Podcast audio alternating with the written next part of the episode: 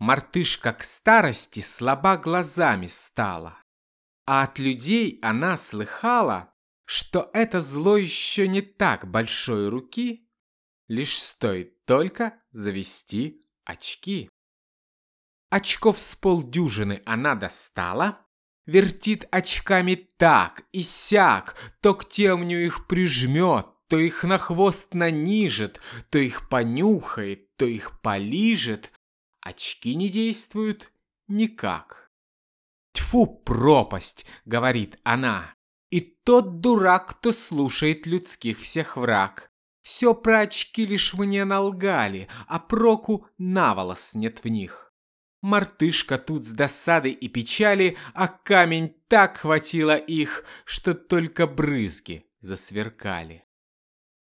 К несчастью, тоже бывает у людей.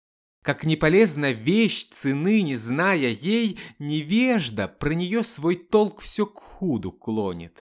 А ежели невежда познатней, так он ее еще и гонит.